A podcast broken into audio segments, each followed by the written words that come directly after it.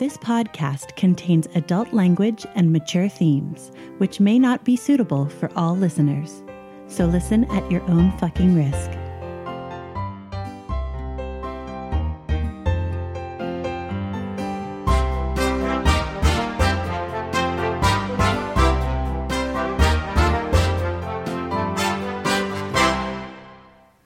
Welcome to Essential NPCs, the podcast where we sample some of the best And possibly some of the worst. tabletop RPGs. I'm Tommy, And I'm Addie. and you're listening to Series 5, Episode 18 The Ties That Bind.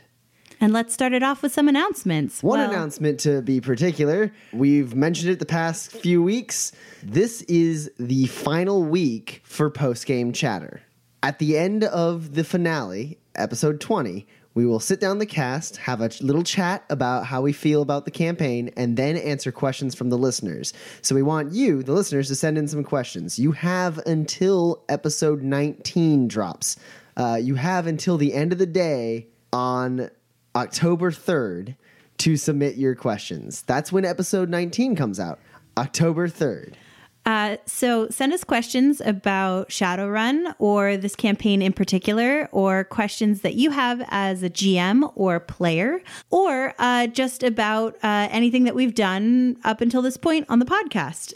If you submit a question for post game chatter, we will answer it. So get those in by uh, the end of the third, guys. Uh, listen to episode 19 and then kind of think about what kind of questions you might want answered about RPGs in general.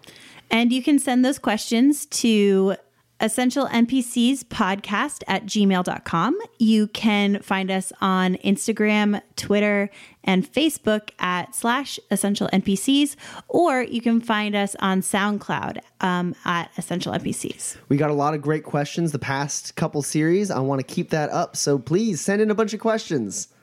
And with that let's move on to words with the gm Hello. hello gm Hello. This Words with the GM is about Series 5, Episode 17, Home Sweet Home. Yes, the beginning of uh, you guys investigating the mystery of uh, of Cashmere's video that he sent you guys. Yeah, and he left us some presents.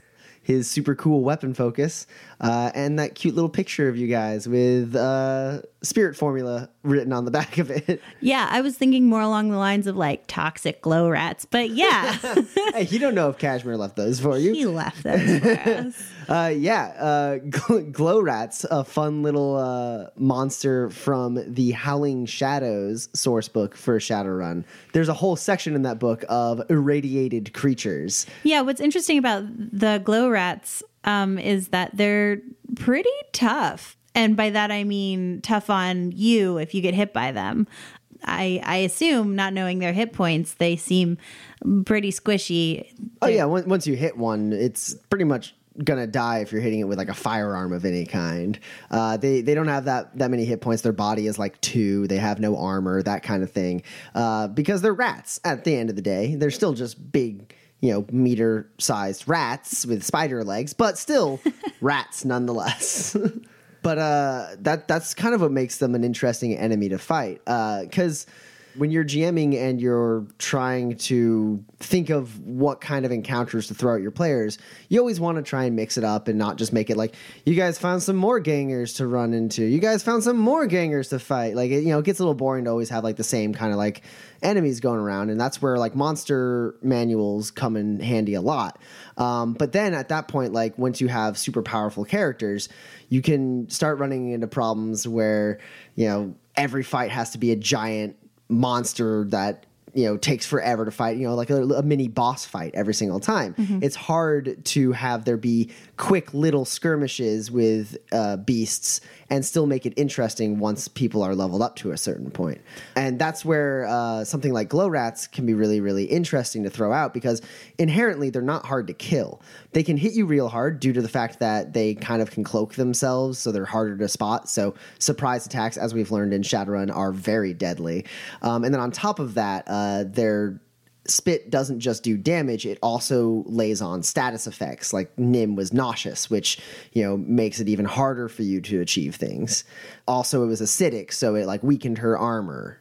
I mean, I had this experience too running RPGs before is that you can find and or augment baddies that your players have faced before, but have them with different abilities um, especially things that can confer status effects. I mean, that's kind of what makes uh, the D and D Beholder so terrible is that they can paralyze you or freeze you, or they basically it's a status effect monster. And uh, a great way to get creative, I've found, and obviously you found with these super interesting, horrible hitting glow rats, is that um, monsters don't have to be bigger, tougher, stronger. You can add new aspects to them that make them potentially even scarier uh, than just the the big you know kind of tank with all the hit points. Uh, yeah, because you don't always want every combat to be a giant set piece that takes up a whole session. And I'm not sure, but I think Nim may have developed a phobia of definitely acid, but but glow rats as well because they happen to spit acid. And all I really did was hit her once and give her a status effect. And now they're the most terrifying thing you guys have faced. so look around in your monster manuals, and and uh, if there's not something that really caters to what you're aiming for as a GM, you can uh, tweak things and add like be like this bandit has like a magic dagger that makes you go blind when you get stabbed or or makes your legs go numb. yeah, don't be afraid to cobble together um, two monsters or just status effects that come from the monsters or baddies that your guys are fighting. Yeah, it can make a fight a lot more dynamic. But apart from being ambushed by glow rats, uh, I want to know what your favorite part was. Uh, my favorite part was actually um, something that we try to encourage on the podcast, and then I also love to see in our home games is when something mechanical is conferred on somebody, like a background count for Nim. Um, and instead of just taking that as a, well, I have a minus six now, they actually apply it to their character um, uh, when they're role playing. And so Bree as Nim was like, "Oh, I feel sick and oh, I feel gross and uh, can we get out of here? I hate it." And and it was great because that's what the background count is supposed to do. Yeah. Um, but you know, you can just be like, "Oh, well, I have a minus six, so I'm going to roll. Hey guys, let's go look over here, uh, mm-hmm. kind of thing. Um, and so, uh, one of my very favorite things to see is uh, people taking the mechanical parts of an RPG and applying them to their role play. Yeah, Breathe this whole series has been really good at uh, role playing into the descriptions I give her for when she senses things and how the astral feels. Yeah, I love that. Um, but what about you? What was your favorite part? Oh, I don't know. Maybe it was uh, Jerry. Definitely Jerry. it's always Jerry. Jerry's a rock star. Yeah. It's always fun to do Jerry. And I, I know he's one of Dan's favorite NPCs in the podcast, uh, which helps because that means he calls them up all the time. uh, I also liked uh, that part specifically because it gave me an angle towards something mechanical, also. Because uh, it's always fun to role play Jerry and be silly and, and have Jerry just like buy into whatever Bumbles tells him. Such a brutal glitch. but additionally, I had a, a stroke of inspiration in the middle of that exchange you guys have throughout this campaign and the last one been accumulating a, a mechanical thing called public awareness.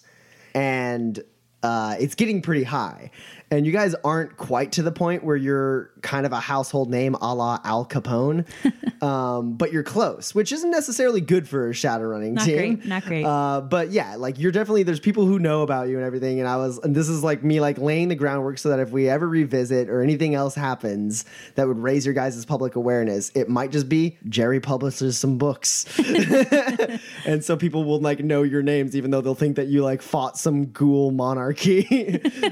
uh, to free all ghoul kind or something. I don't know, but uh, it was just a really fun uh, moment that I uh, that I came up with on the fly. And I mean, anytime I get to RP, Jerry, favorite part.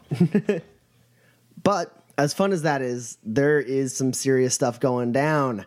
Uh, we are just a couple episodes away from the finale of this campaign. So uh, we should move on in and listen to Series 5, Episode 18 The Ties That Bind.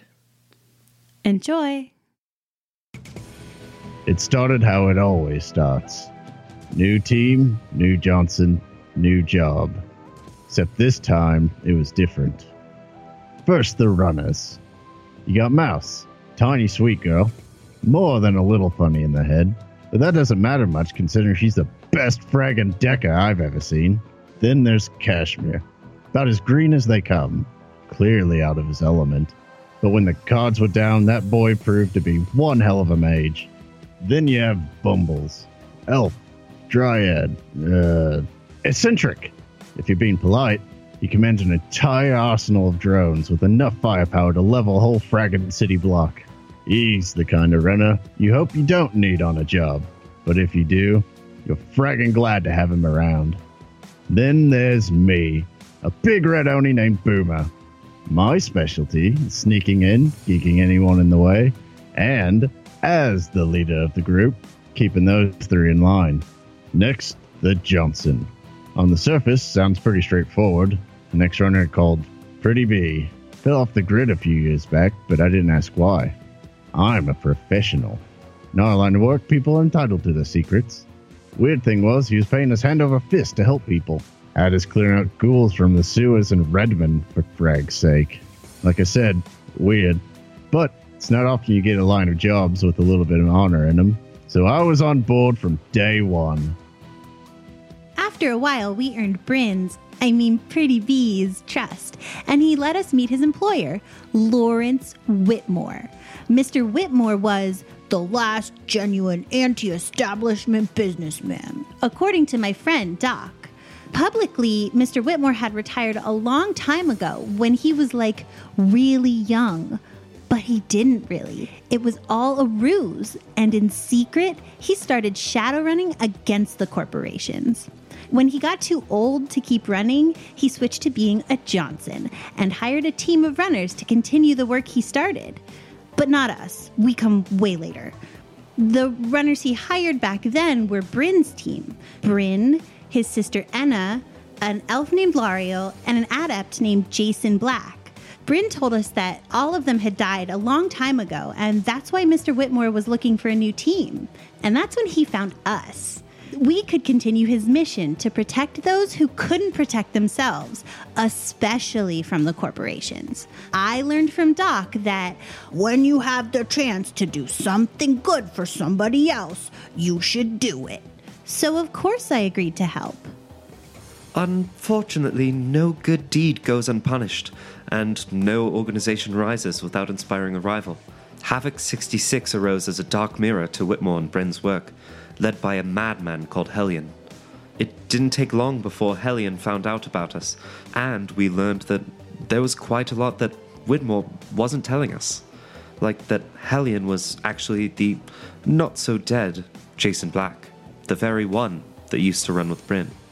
Hellion had turned on his old team, slaughtering them as he defected from Whitmore's cause, which we would learn much later was because he wasn't just operating alone. See, the funny thing about magic is those of us who are able to harness it are as much under its influence as it is under ours.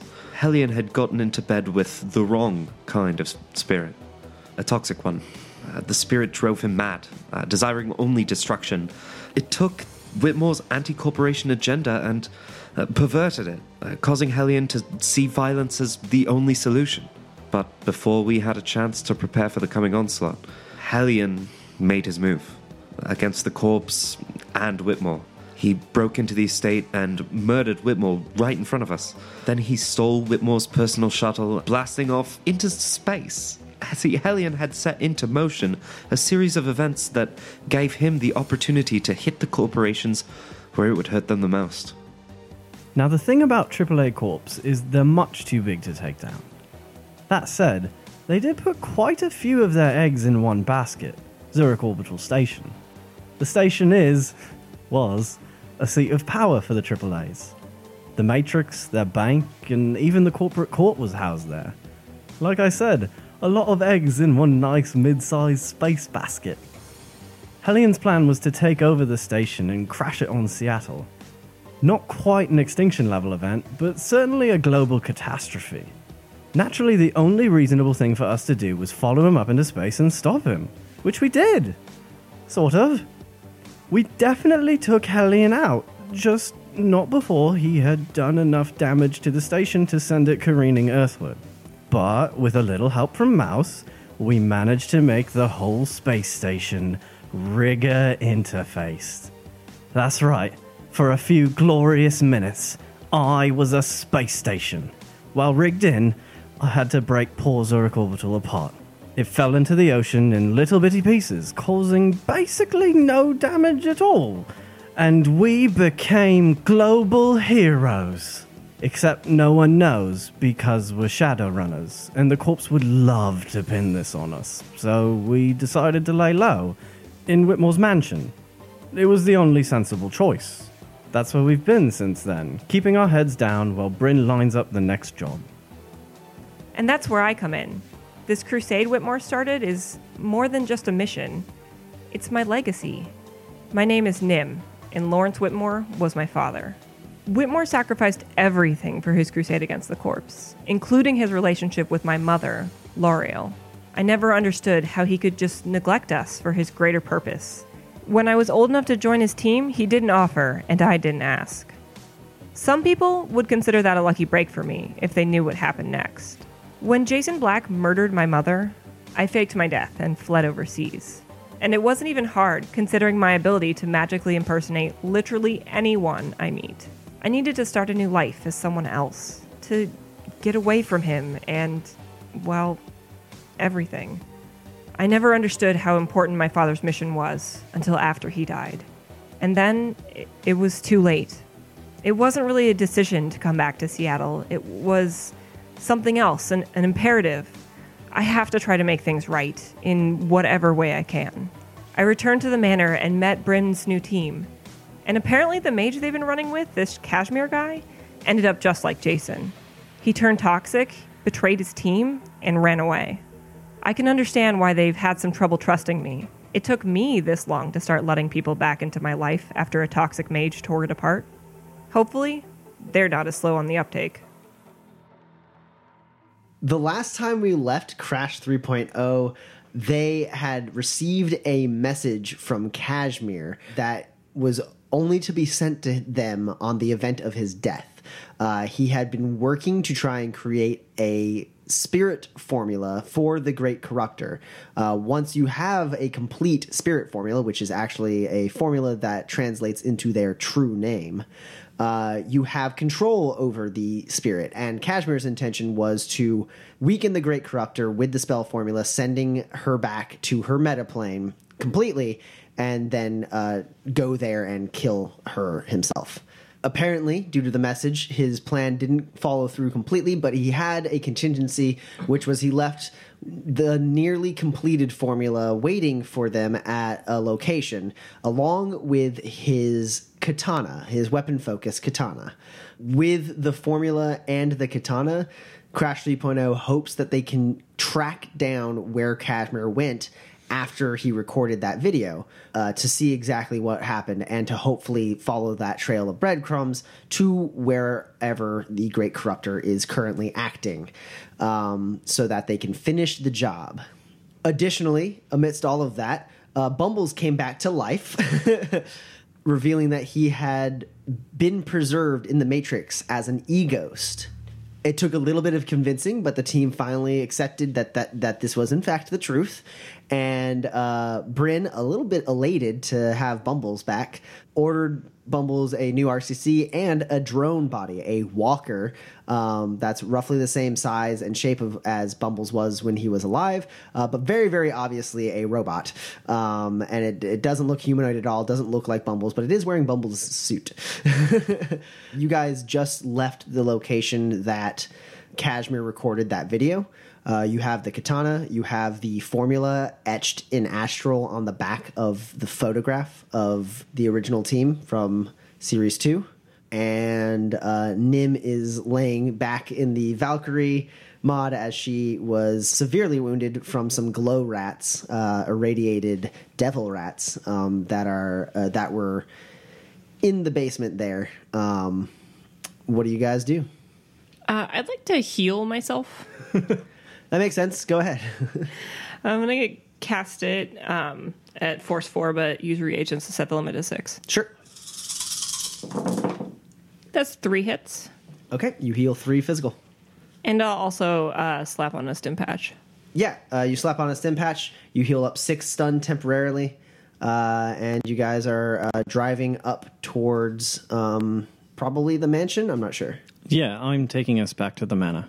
Cool. I'd like to uh, uh, sense the katana now that I'm out of that icky, gross, horrible place with acid and rats and disgusting everything horrible about the whole world. We should burn it. But Bumbles, can you blow it up? Can we just eradicate it from the earth? Um, maybe? You should do that. We should definitely blow that building up. 100%. Um, I, okay. sure. Yeah, we could do that. All right, Nim, go ahead and roll a sensing. Four hits. Okay. So this is going to be an extended test. Every time you roll, it's going to take five hours. You're trying to get to 15. Okay. Um, so that was four hits. Yes, Um, four hits. So keep doing that, um, removing a die from your pool every time you roll. And let me know when you get to 15 and how many times you rolled. Okay. Um, Nim begins the sensing. Uh, you guys can get back to the manor while she's doing that. Okay, yeah, we get back, we fill Bryn in on what we found. Bryn like soaks it up and goes, "Okay, so next move is to hopefully follow the trail for this uh, weapon focus." That seems to be it. It's the only line we got. How's everyone feeling? Is is Nim all right? She could use some looking at, but she'll make it. It was acid again. We move her from the Valkyrie unit into the med bay. also, I matrix one hour a new backpack to fit my upgraded med kit in. Sure, sure. Yeah, you go to the med bay and you start putting together a much better med kit than the one you've been carrying around. Uh, yeah, I would like to take the, the pocket swarm and take two fly spies off and give one to Boomer and one to Mouse. Take this. Enjoy. I need less drones on this for it to be better. I know, it sounds crazy. There was four rolls. Four rolls. Okay, so it will take you twenty hours, um, and you have to do this continuously uh, for it to for it to work. You could take like you could rest a bit in the middle if you want, as long as you pick up the trail immediately. Uh, you will have to leave the manor to follow this trail physically. Hey, Boomer, Yeah, you want to go for a, a walk? sure. I'm trying to follow this trail. Um, I'm going to be a little busy following the trail. oh, yeah. Well, instead of walking, shouldn't we drive? Yeah, I, we could drive. Uh, I just more meant, you know, it'd be uh, nice to have backup. Yeah, let me get a. Let me get my traveling gun. I'll be right out. Yeah, okay. So you're you look at the katana, and you get Kashmir's astral signature. Um, you see like naivete in it, and uh, and fear, like just heaps and heaps and heaps of fear, laced with like an underlying current of anger, and uh, uh, you you like sense it, and it's fading fast. It's already it already feels like this connection has faded significantly. Um, so it's like you're basically following a small wisp of an astral signature, like that you can see like moving off of this and pointing in some direction. And you can climb in the car with Boomer. Boomer, I'm assuming you're not driving around Seattle in your mil-spec armor. Oh God, no! So Boomer climbs in wearing his his normal street gear, um, and you guys can begin following the trail. Uh, it will be slow going, um, and you're you're pretty sure that it will take you about twenty hours to achieve this. Is, does this trail go by a taco place? At some point, yes, there's an Az Taco there. Okay. We should stop by a soy box too. Uh, I think we're going to need it. Yeah, you guys can get some soykaf. Yes, we do all of that. and we can use the cups to cut out restroom breaks. I what? I mean, it's your car. No splashing on the seats. Can't promise that. Cool. So they're working on that. That does mean that there's 20 hours of downtime for everyone else. I'm gonna take all those boring medical books that Doc keeps giving me say, Mouse, you should read this, and actually maybe read some Sure. because there's no matrix in with magic. There's no magic matrix. I don't know what I'm supposed to do, but I seem to be pretty good with the whole like keeping everyone from dying mostly. Yeah. and over the course of your guys' uh, uh, job so far, you've actually like you you're surprised to see how much of what Doc has like told you and what you've seen Doc like doing in the cli- clinic has actually sunk in, and you like you're like I, I'm kind of good at this. I'm a pretty good medic. yeah, it helps to have a photographic memory. Yes. So I'm going to spend this time. I write a targeting program for the Walker, Sure. which I'm not great at, like writing code, but being an AI is fun and weird. So it's basically just playing a lot of like first-person shooters Yeah. in the super matrix for AIs. Pretty much, yeah. You you basically just like start. You basically practice with the with the arm and and like instead of just like getting good at aiming yourself, you're like, I feel like I could probably warp the the code inside here to make this walker help me aim because I don't know how to aim, but I bet I can teach this walker how to do it. It's so much easier than learning to do it myself. Yeah, it's basically just like target locking a whole lot, but like you don't want to tell it to do that, so you just like teach it how to make those decisions itself. It's great. He's a quick learner. Um, and then the rest of the time is spent um, optimizing for ease of use uh, the interior of my RCC. Uh, so now it does have the grounds of the manor.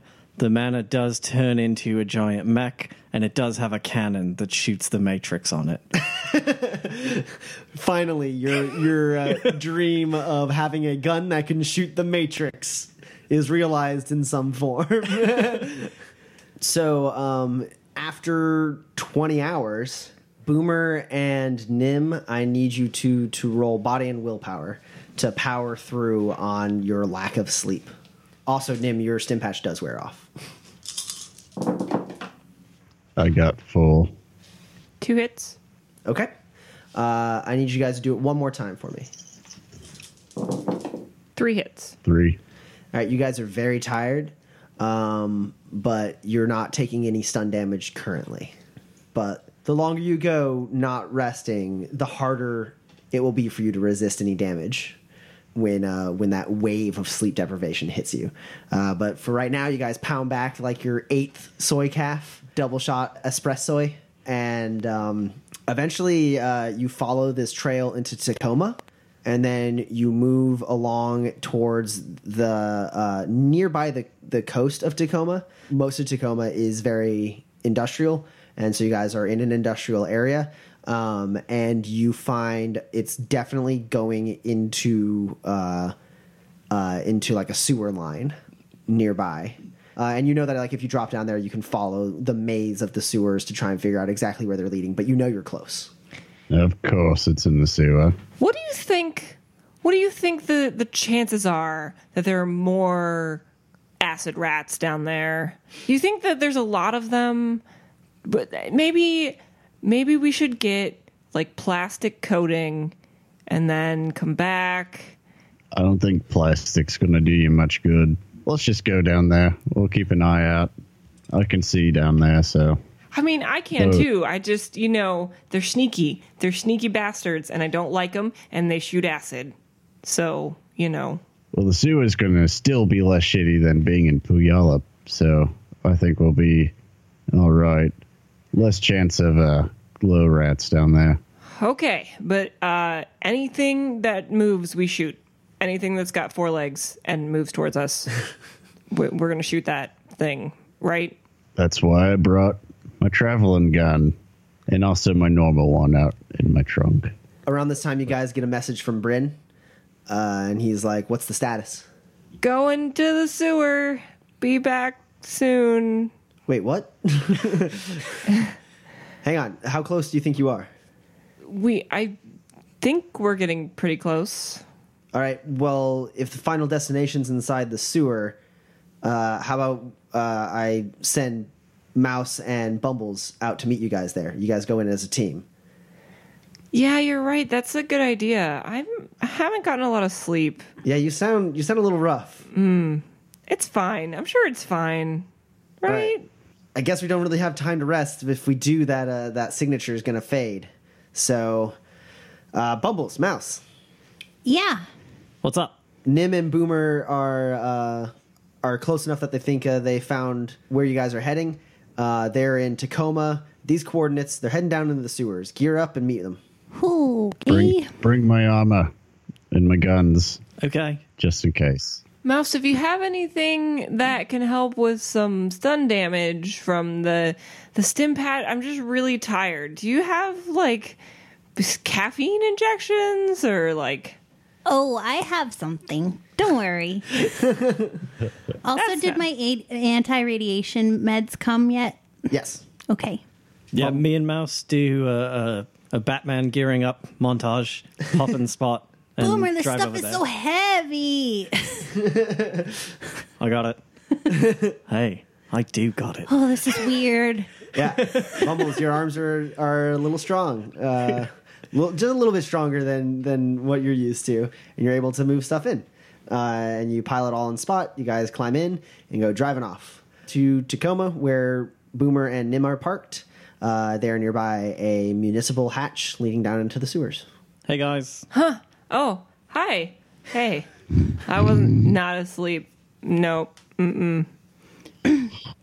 So I'm gonna go over to Nim, just be like, "Here, breathe this," and then also, Ha, uh, I'm gonna roll to heal her stun damage. Yeah, Okay, with my new skills. sure. Five. All right, you heal up three stun damage, Nim. Huh. So you know, bedside manner. Maybe not the surprise attack with the needle, but th- whatever was in there definitely helped. Boomer says that's the best way to inject something into somebody. Yeah, don't listen to Boomer on that. That's not that. contextually, he's not wrong. Okay, if it's on us, maybe let us know. If it's on someone we don't like, go ahead and surprise attack. Okay. So you guys go down into the sewers. Uh, when Bryn said, "Oh, they're going down into the sewers," I grabbed all our UV lights. I had the same thought. Yeah, sure. You guys have a whole lot of UV lights. I've duct taped one to the top of Bumbles' head. Yeah. Yeah, Bumbles has a UV flashlight duct taped to the top of his head. Okay. We uh, I'll hand out the rest here. It probably won't come up, but if it does, you'll be happy we have them. Yeah. Now, now is this uh, how populated is the area we're in?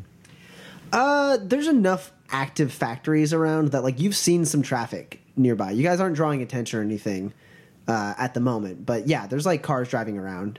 Um, not like very heavily trafficked, but So if I were to put on my better armor, because who knows what we're facing down there, what's the likelihood of being seen? Hard to say. There's definitely passerbys. Um, so you've already you, you can put the armor on inside spot and then make a quick rush to the sewer when you think no one's uh, around or looking or looking out of any of the factory windows. Um, but it's hard to say. Could we put the armor parts in a duffel bag and carry them to the sewer and you can get dressed in the sewer? That would be Yeah, a more subtle way to do it. Yeah. I put the armor parts in a duffel bag and carry them to the sewer so Boomer can get dressed in the sewer. Okay. Uh, yeah, it is nighttime, so you guys do have a bit of cover of night, um, and not like being super obvious about it. You guys can get to the the hatch, which uh, is not sealed, and you guys can climb on down the ladder. Um, are there any like exposed wires or like any kind of like not really horrible matrix um activity going on at all? Is there like a like a control panel somewhere that I can see in the matrix? Uh, when you you don't have to roll matrix perception to know like what stuff is wireless around here. Um, there's not anything that seems particularly helpful that's running wireless around here. Um, but when you get down into the sewers, you can either roll perception or civic engineering uh, to try and find a control panel. I have civic engineering. I know. You might just be able to know where to look. The threshold for civic engineering will be lower than the threshold for perception. Okay, I'm gonna roll civic engineering. Okay. Four. the sewer you're climbing into is actually a sewer that's not in use anymore. Uh, it's a it's an old sewage line. It's like a fifth world sewage line. So that's part of the reason why it's not like wireless necessarily because uh, any of the any of the um, stuff down here that is electronic or uh, automated or possibly uh, advanced enough that you might be able to do something with it uh, is all wired. Um, and so uh, you but you get down there and you have enough knowledge on like how like uh, you know civic engineering works that you know basically where to look. You find your way over to the access panel. It's not too far from where the uh, the ladder comes down. It's in the floor. You pop that open uh, and you can tap into that if you like Uh, yes, please. okay i'm not going to make you roll hacking. You can get all the marks you want on it. Cool. it's, it's a very very low device rating. Um, but what it does give you is it gives you um, it gives you some control over uh, like floodgates around here um, as well as um, which you're not sure how well how likely that will be because there's not a whole lot of water around here. Um, it, it- like i said there it's pretty dried out down here. Still smelly though. Uh, it also gives you like control of like pressure valves and so on. You basically have like the the guts of these pipelines. Uh, you have uh, pretty like rudimentary control over their functions. Uh, you know it's it's all the design of this uh, this uh, pad you've tapped into is to be able to adjust these things. And you being a hacker know how to abuse those privileges. Yeah. Um, okay, cool. So, um, does it also have an inbuilt like layout? uh, yeah it does have a, a, a rough map Right. Um, hard to say how accurate it is, um, but you also have Nim who has a homing beacon to where you guys need to go. sure. But also, it would be nice to know if we're running away where the dead ends are. Yeah, Um, does the swarm have a hard time getting down to the sewer? not really. Cool. Yeah, you can bring the swarm with you. I do. Um, and I brought all my meta links, so I'm gonna data tap this and drop meta links as we go, so I don't lose too much signal. Sure. Yeah, that's a very smart way to make sure that you don't lose signal. Uh, you can keep like as the signal as the noise gets a little high, you can just turn on a Metalink and like basically have a tether of wireless connections leading to this uh, panel as you go, Cool. depending on how far you have to go. Yeah, I try to like space it out as far as it'll go, and depending on where we have to turn, sure. things like that. uh, with Nim leading the way, you guys know where you need to go. Uh, Nim can continue to assense this katana. in Um, a diamond formation. Yeah, sure. If Boomer, if you want to call diamond formation, everyone can roll intuition. Three. I got three as well. Three hits. That's nine more dice you get to roll, Boomer. Uh, well, up to your rating in the skill small unit tactics. All right. I got the four hits I needed. Uh, we'll put Nim up front, and I can watch the rear. Right, and you're looking for those rats, right? Like you're gonna shoot them as as soon as they appear. Of course. Uh, so you guys start moving. Uh, this time, Nim in the lead. Uh, Boomer taking up the rear, probably uh, to keep an eye on things, and then Mouse and Bumbles on the left and right. Uh, Nim following. Uh, she's kind of holding the katana with one hand, hovering another hand over it, and uh, while sensing, you are able to kind of like see the wisps of astral energy floating off this katana, pointing you in a direction like a compass. Everyone can roll sneaking for me. Four hits for Nim. I got five hits. Four. Six. Okay, you guys are very, very sneaky as you move through. Uh, Boomer, well, anyone can roll a perception test except for Nim, who is currently focusing on following the trail of this katana. All right, uh, Bumbles, what did you get? I got two hits. Boomer? One. Mouse? Three. Okay. So I need everyone to roll reaction and intuition. Uh, this is a surprise test. I rolled a four. Okay. That's four hits for me. Okay. Nim? I'll edge that. Okay. I'll edge that. Not again. Four hits. okay. And Boomer? Two. So none of you are aware of anything happening, uh, and then uh, there's like a slight sound above you guys, and you look up just in time to see a glow rat um, on the ceiling, and it spits down on top of Boomer. Boomer, you do not get a dodge test. Shoot it! Shoot it! Shoot it! Kill it! Kill it! Yeah! Kill it! What? Oh. All right, Boomer. Uh, I need you to roll a damage soak test against 18 damage at a minus four. 11.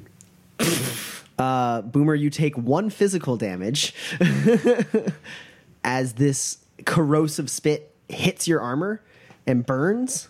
Um, it doesn't break through your chem seal, but it does produce enough heat to actually give you like second degree burns on like your shoulder. And uh, you feel it, and it's painful. You're actually not used to feeling pain when you're in this armor. uh, and you look up and you see this uh, this glow rat uh, hanging uh, right above you guys. Um, I'm not going to make you guys roll initiative because it's one glow rat, and we've seen how that goes. What do you guys do? I shoot it. Yep. uh, go ahead and roll that. Seven.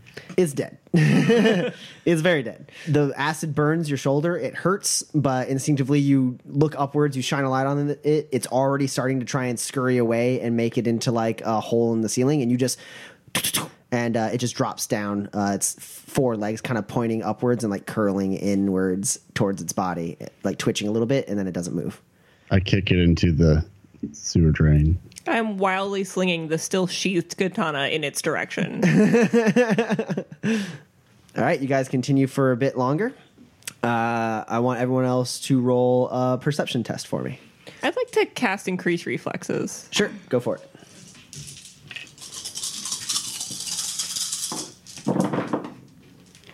Uh, that's four hits for increased reflexes, and I take two drain. Okay.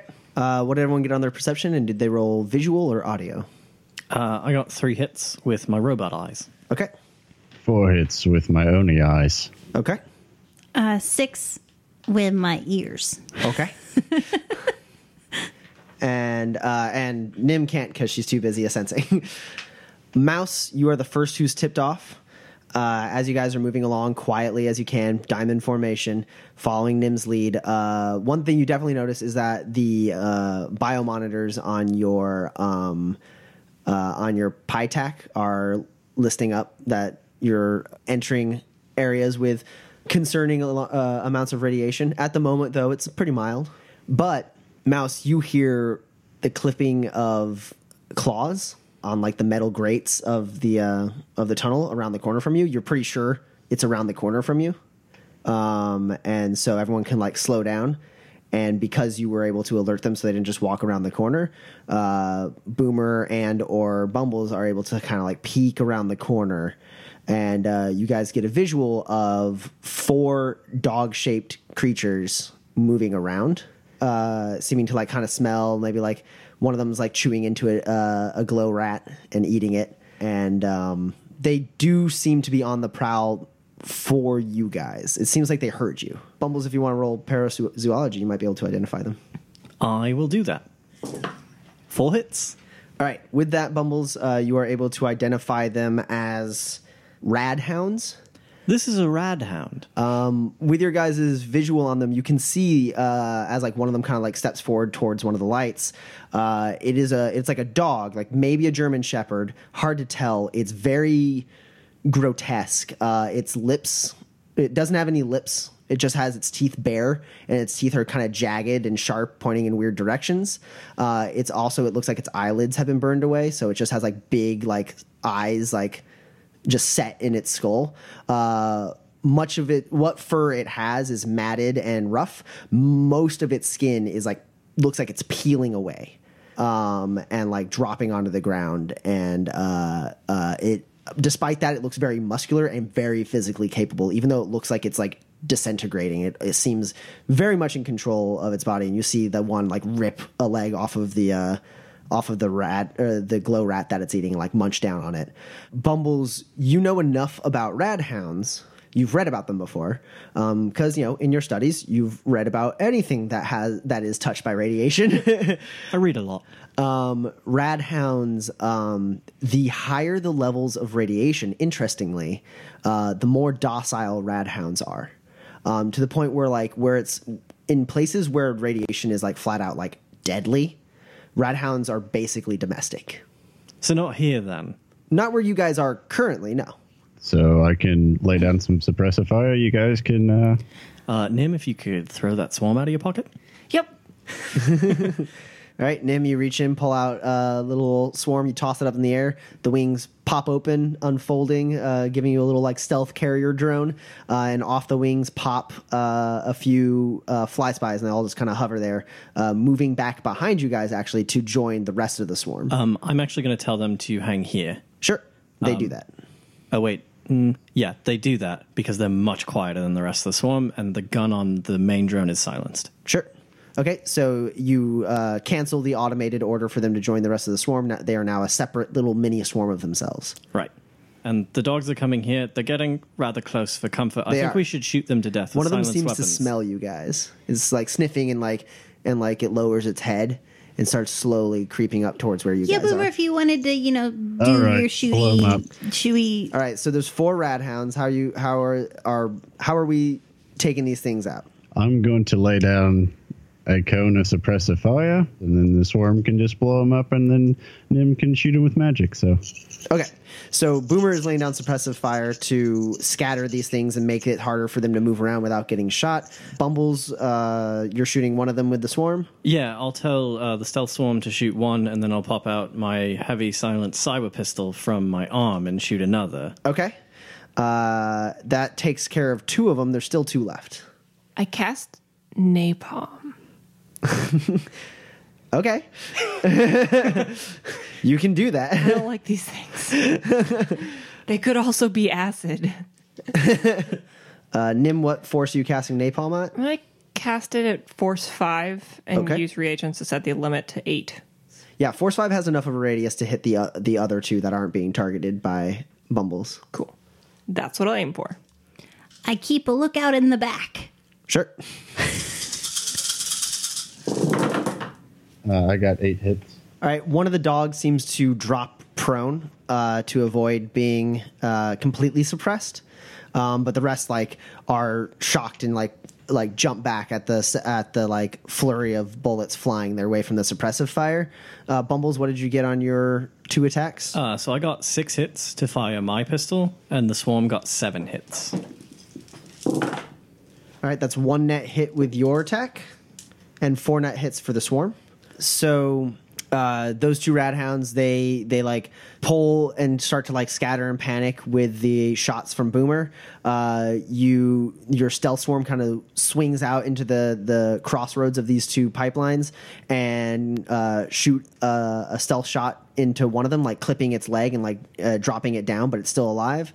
Uh, meanwhile, you pop the gun out of your forearm, uh, leaning around the corner, and you take a shot and you hit another one pretty healthily, but it's still it's still alive. Um, uh, you kind of like wing its shoulder and it like it like growls and barks. Uh, Nim, what did you get on your napalm? Five hits, and I took one drain.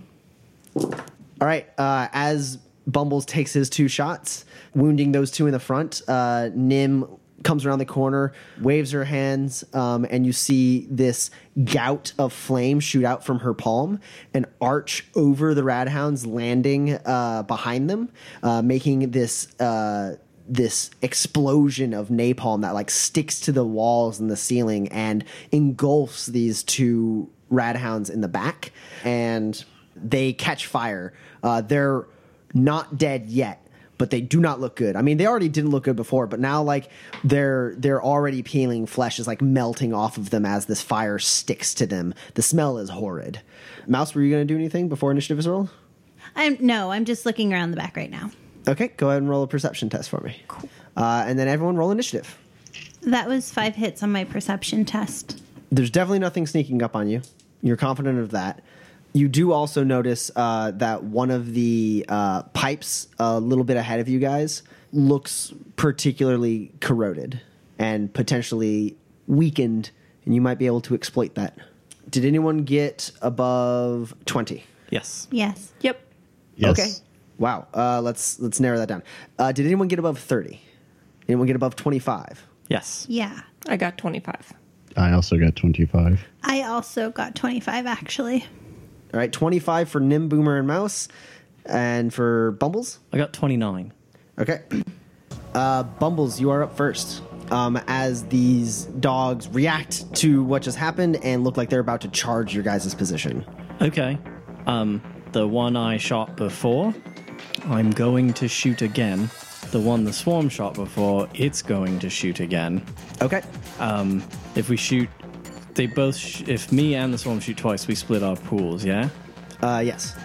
Fuck it. I've got a weird robot body. Let's do that. Okay. Uh, so you're double shooting into. Uh, We're both gonna shoot twice at the thing we shot before. okay. Uh, so the first shot from my cyber pistol is three hits. The second is also three hits. Uh, that's one net hit on both. Okay, so that's eight physical damage at a minus five armor piercing both times. The swarm also gets three hits both times. Uh, the swarm gets two net hits both times. Uh, so that's 10 physical damage at uh, minus 5 armor piercing both times. All right. Uh, so you pop off two shots, and at the same time, your swarm pops off two shots.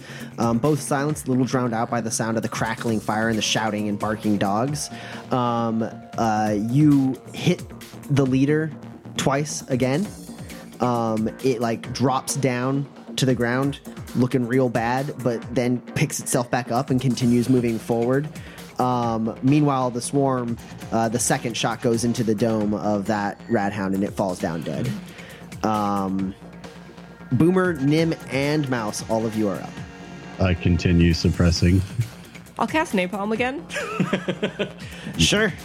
What force? I'll cast it at force four this time, but again, use reagents to set the limit to eight. Okay. Um, so you can either target the one who's in front or the two that are currently cooking uh, with that size of uh, force. I, I'm gonna hit the one that's charging. Okay. It's eight hits. and I resist all the drain. Okay. Boomer continuing to lay down suppressive fire. This this uh Radhound looks like it's gonna like try and it like snarls and looks like it's you know even though it's been shot twice like in the chest area it looks like it's gonna try and lunge forward through the suppressive fire. And you don't want none of that. So you cast another napalm uh, this time engulfing that one. Uh, another gout of flame shoots out of her palm and engulfs uh, this one. And when the flame kind of settles covering the ceilings the walls and the floor of this tunnel uh, you see that uh, that hound is charred and limp, uh, laying in the fire. And uh, Mouse. I'm gonna give Bumbles five of my initiative. Okay, Can I go full defense? sure. Okay. Uh, you prepare for any any attack from uh, from the the two remaining hounds that are on fire and have a field of fire to cross to get to you guys. Unfortunately, they don't have a chance to do anything as they burn alive uh, from the initial napalm. Uh, they they can't like shake it off of them. It's like stuck to them, and they just uh, they like take a couple steps forward. One gets hit by like a bullet from boomers and like falls down, and then like they just become charred corpses. Uh, and now uh, you guys have a significant amount of fire in between you and your destination. High five. Oh yeah, acid? Acid, huh? Is that what you fraggers want? How about fire? How about fire, motherfuckers? Yes, feel it, Nim. Okay. see, do you guys see that corroded area up there? Um, that'll drop water down on all the fire, but I don't want it to backlash on us. It, do you think it would be possible we could like shoot it and then put up a barrier really quick? yeah, I can do that. Also, Mouse, when you get a chance, can you uh, look at my shoulder? Oh yeah, come here. I'm also going to reload. Okay. As Mouse uh, makes you kneel down so she can reach your shoulder. Get down. You're too tall. Weird. I mean, it's not weird for an Oni because they're supposed to be tall, but it's weird for me because you're. Never mind. How do you feel now?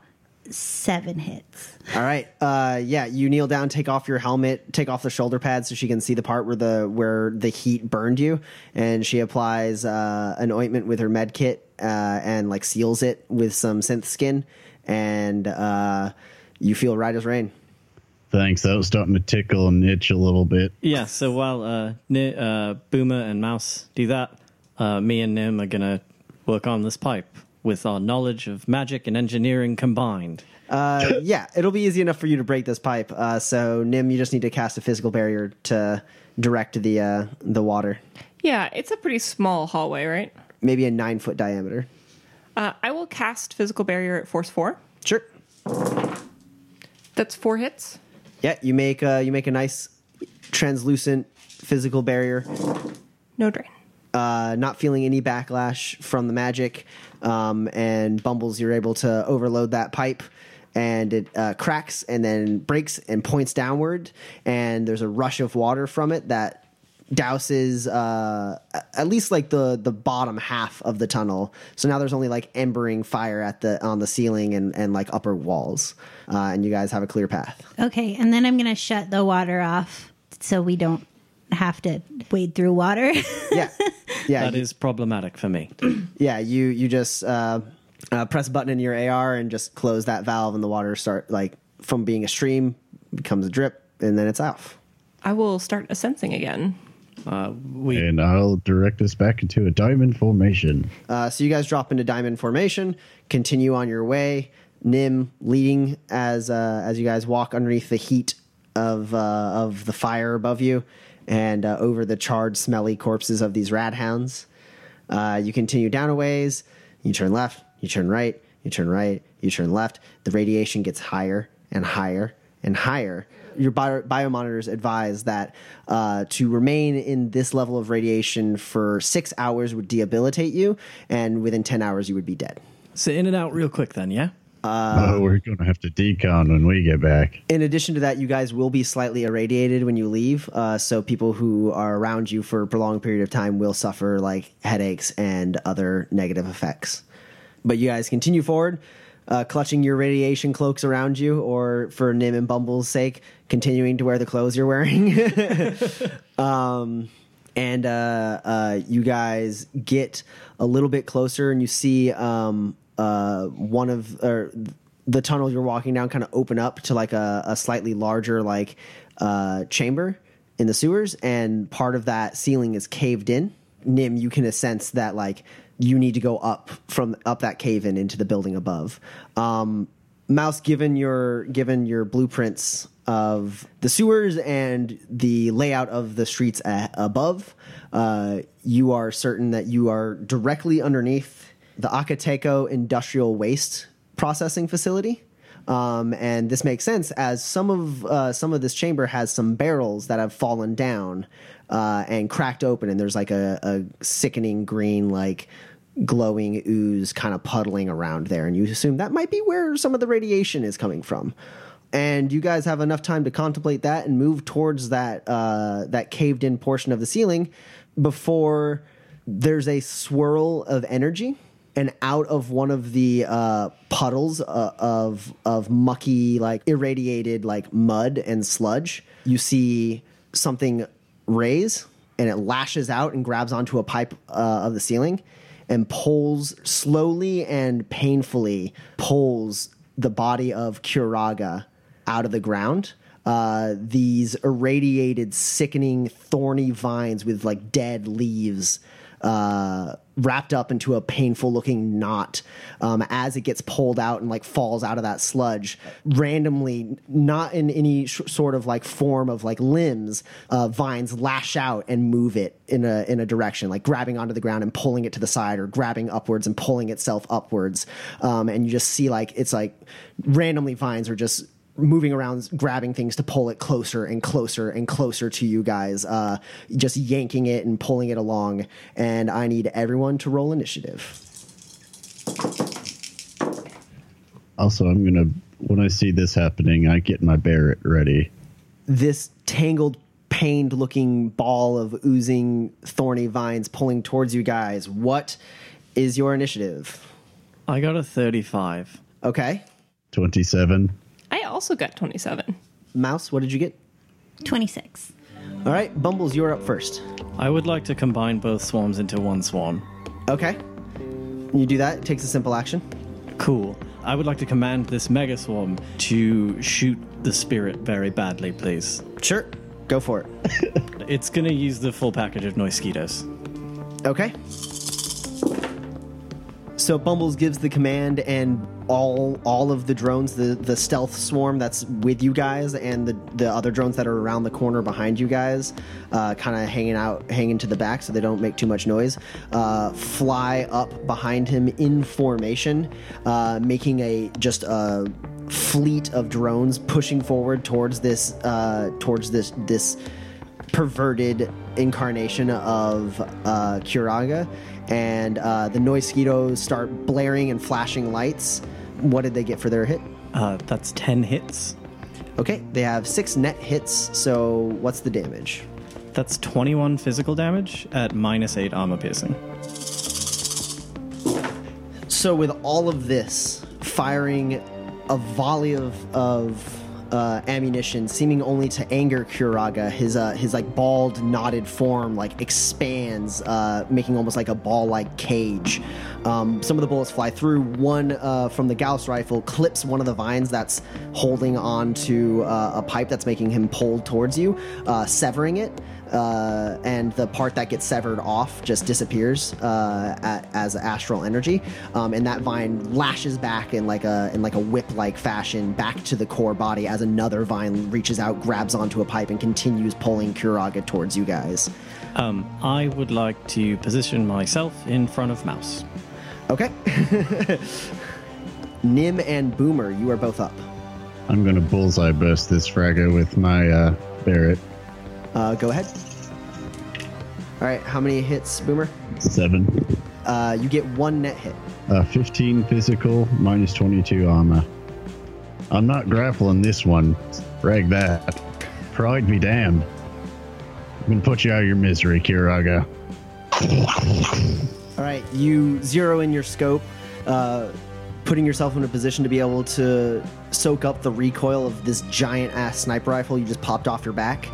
Uh, you line in a shot, uh, trying to aim for like what constitutes the core of this ever changing viney spirit. You take a shot. Uh, it clips through two of the center vines, which like separate and then mold back together, just a little thinner. Uh, and the, when you hit it, like there's an explosion of of like violent thorned vines that like whip around like in anger and anguish uh, that then latch onto a bunch of uh, uh, latch into the ground right in front of you guys, and he starts pulling himself closer and closer to you guys. Nim, what were you doing? Uh, I'm gonna cast uh, Mana Bolt at Force 8. Okay. I will edge that. Okay. Seven hits. Uh, this time, going with a little bit more finesse than uh, than a napalm expenditure, you uh, you put two you, you put your two hands together and uh, channel like a beam of magical energy, um, and you guys see as uh, the core uh, bundle of of thorny irradiated vines that makes up Kuraga's uh, body, uh, like snaps and uh, and a bunch of it just like opens up to you like small little tendrils like reaching out as if to to claw at you but you guys are too still too far away. Uh, and uh, then they like start to like tie themselves back together. Um, and more long um, vines reach out and grab the ceiling directly above you guys and it looks like he's about to launch himself towards you. Mouse you're up. Is there a way to run or sneak around uh, Kiraga and run up into the building so I can look for a fire extinguisher or a coolant system of some kind? I don't know if you'd be able to make it in one go without a, without an impressive run or gymnastics test. Uh-huh. Only because it will be kind of hard to run past Kuraga and then also climb your way up that cave in because it's not really like an easy slope up. The, um, so it's possible that you could get up there, um, but it's also possible that you it might take you more than one initiative pass. Okay, I'd like to run Sure. as far as as far as I can to the other side of Kiraga and like up if I can get that far up on the like rubble, and then uh, and then pick up a rock and throw it at Kiraga and yell at him and say and say, Hey, you stupid pile of goo! You looked so much better when you were a plant, and you know what? Toxic mages are dumb, and I'm gonna go kill Kashmir. I mean, you don't have to roll anything. You got his attention, throwing a rock at him and shouting at him. Uh, let's see how far you were able to get. Go ahead and roll a running test. Oh, what does it have to be running? It could also be gymnastics. Okay. I'm gonna pre edge this. Okay. Okay. I got two whole hits. All right, you make it almost to the base of the cave in, and that's where you find the rock. You pick it up, and you you have to like fumble it over to your mechanical arm, which has the strength to throw it, and you throw it. And Kuraga, it doesn't hurt him at all, like, but it like bumps into like one of his vines. And he has to like shrug it off, and he doesn't have eyes or anything, but you feel some of the tendrils kind of like reach out towards you.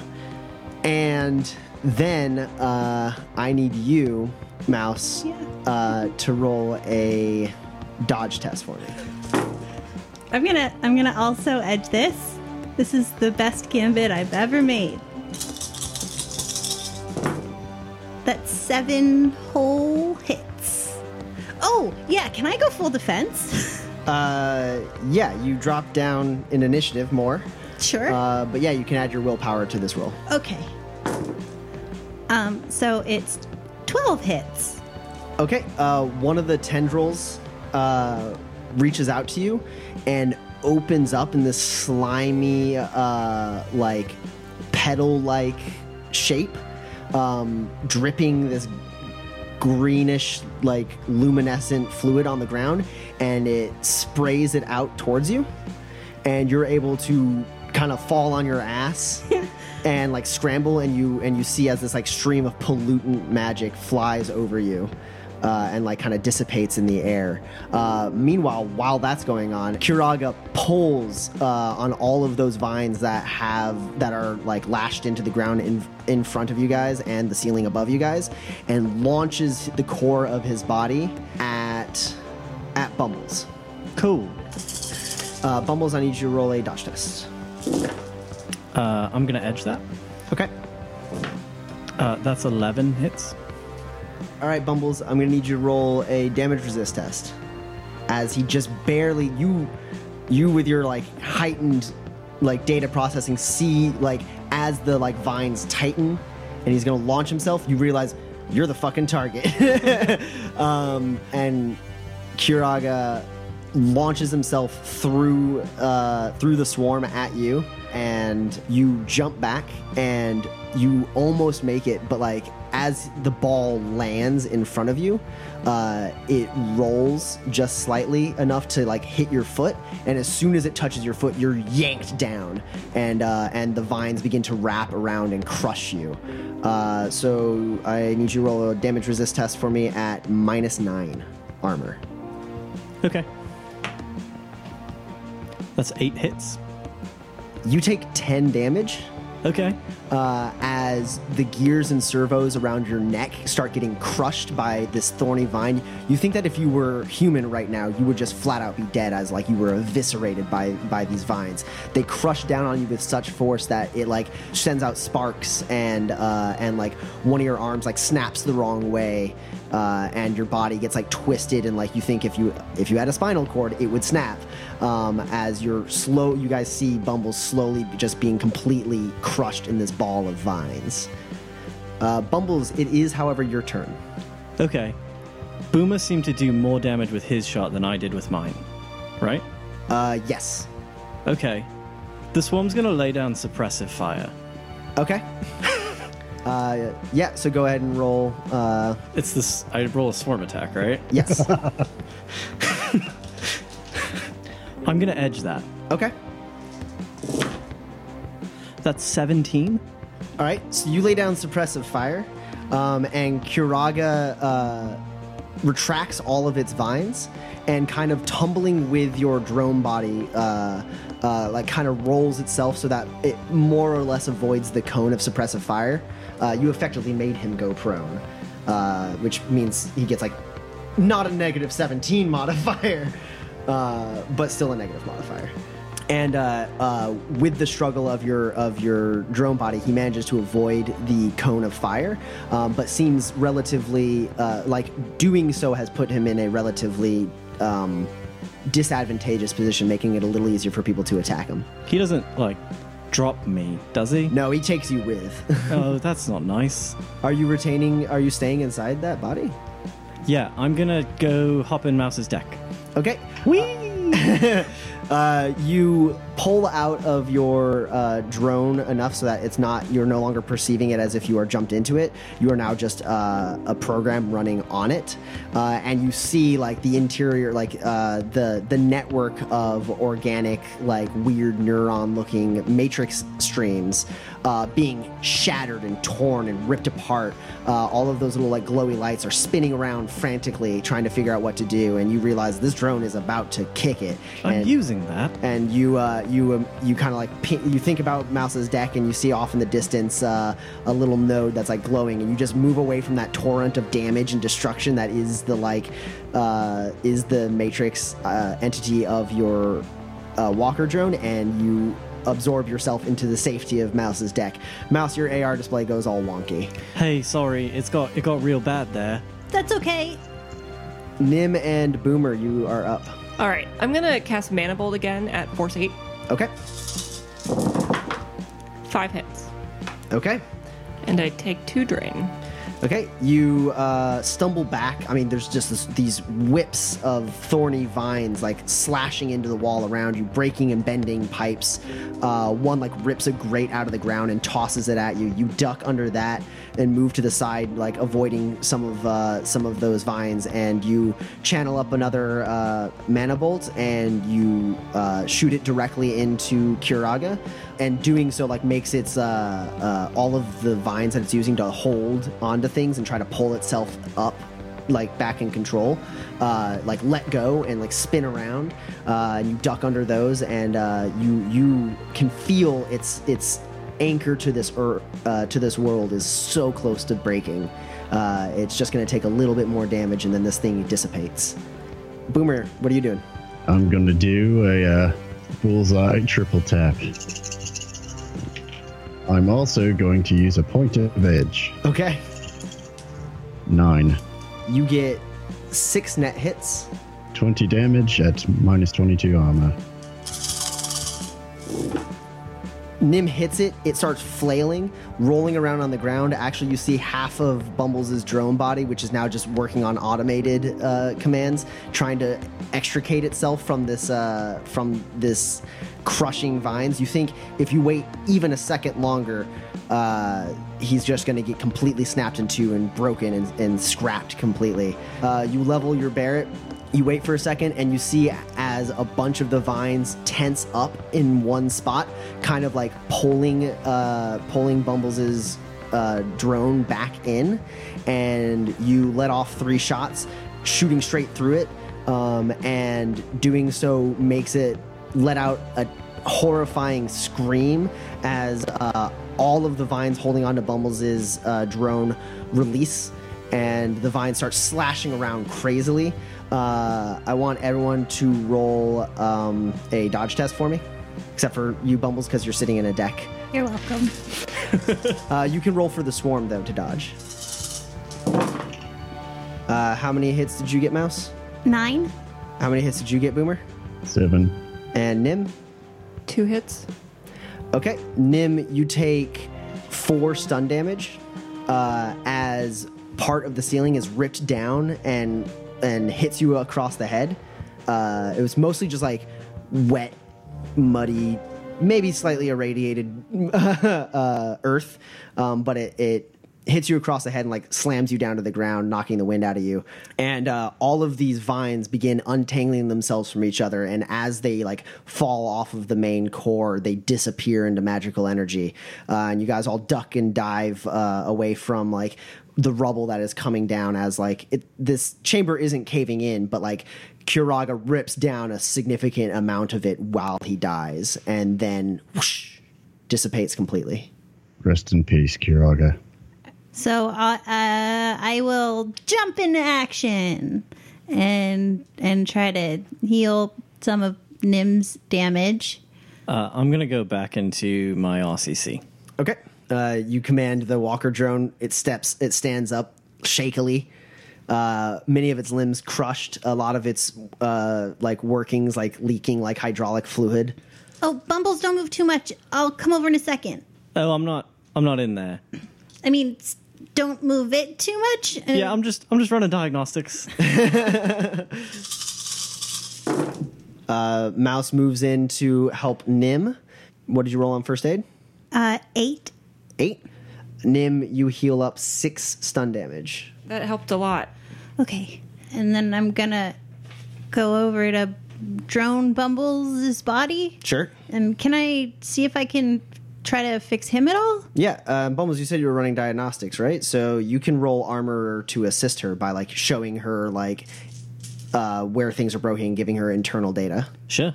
That's four hits. Right? You can add uh, four to your dice pool or up to your skill in uh, armor. Okay. I'd also like to cast heal on myself Sure, at force four. go for it.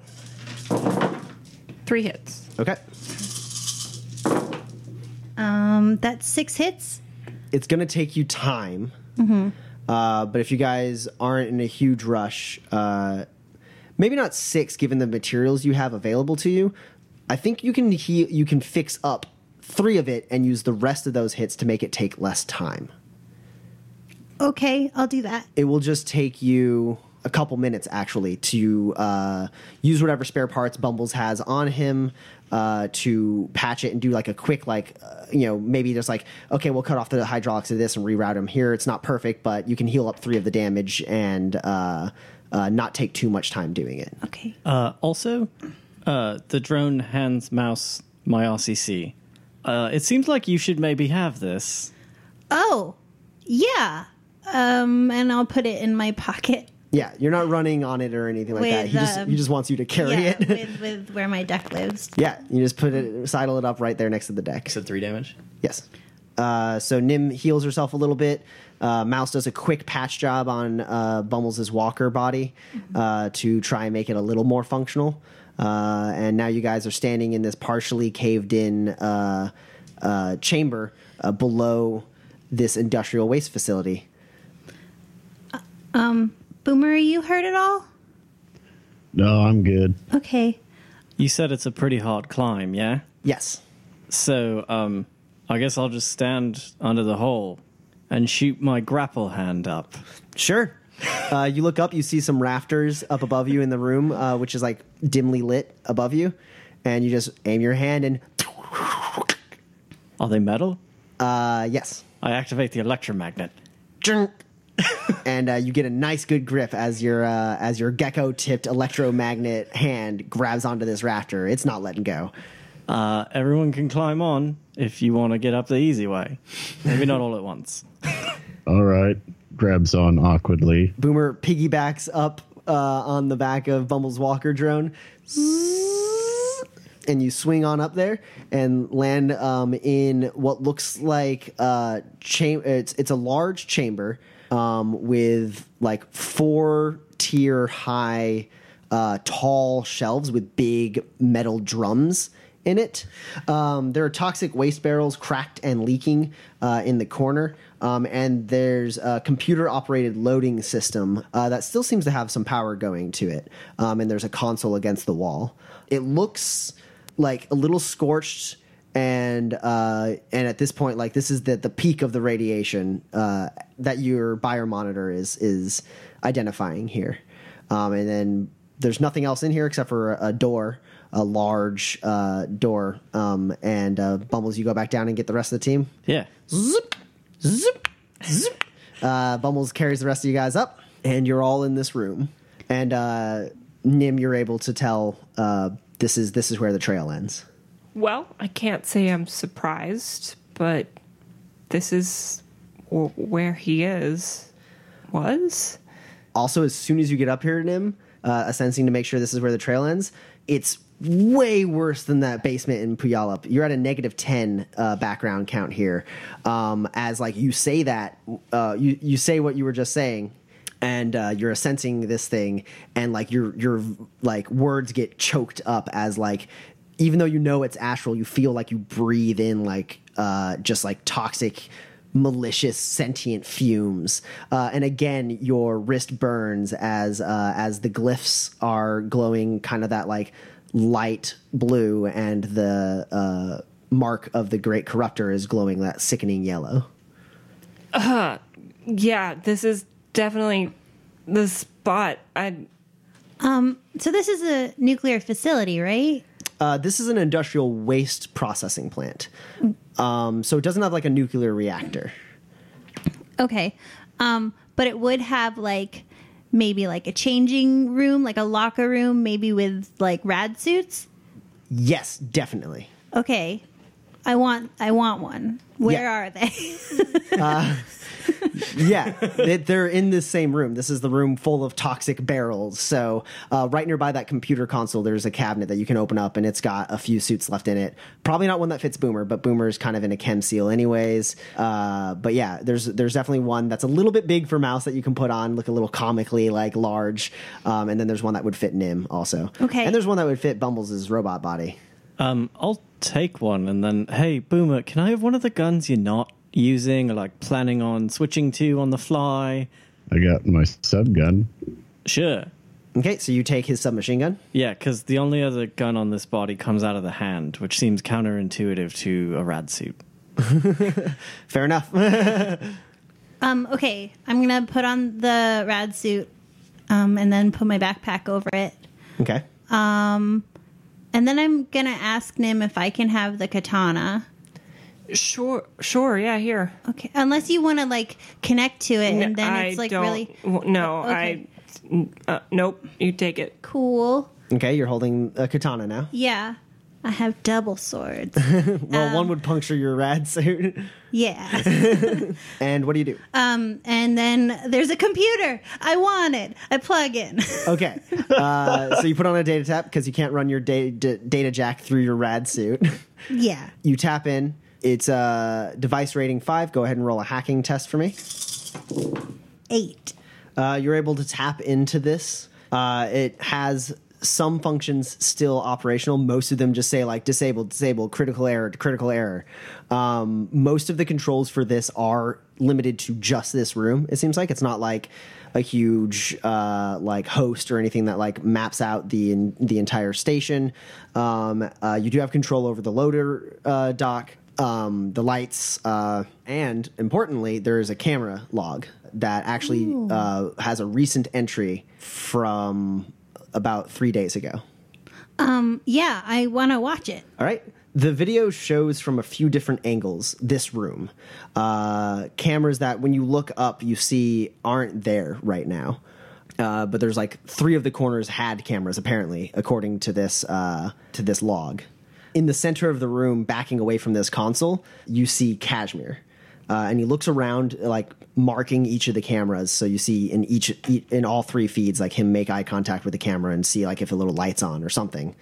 Uh, and he go and he says uh, to the cameras, Okay, she's coming. This is it. I'll have to sense the last bit of her true name before she's done forcing me to summon Eraga. Oh, He, he's powerful, but this ritual is supposed to bring him into this plane as a great form spirit. I can stop it. I, I will stop it. As long as I have enough time to sense the rest of the formula. Oh, God's help me.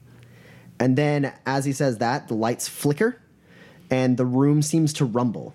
And the camera feeds begin to have strange graphical errors. Static patches and image distortions, like, take up a lot of the screen. And amidst them, you see what looks like a translucent female form with black hair and a dress made of shadows uh, appear in the center of the room. She seems to walk towards Kashmir, but it's hard to tell. Her image is inconsistent. You only get flashes of her movement during those static filled image distortions. Otherwise, she's completely invisible to the cameras. Kashmir uh, immediately and apparently unwillingly drops to his knees. And then you hear a voice. It seems to echo and fill the room despite the lower quality of the uh, camera's uh, speakers. Look at you, my dear.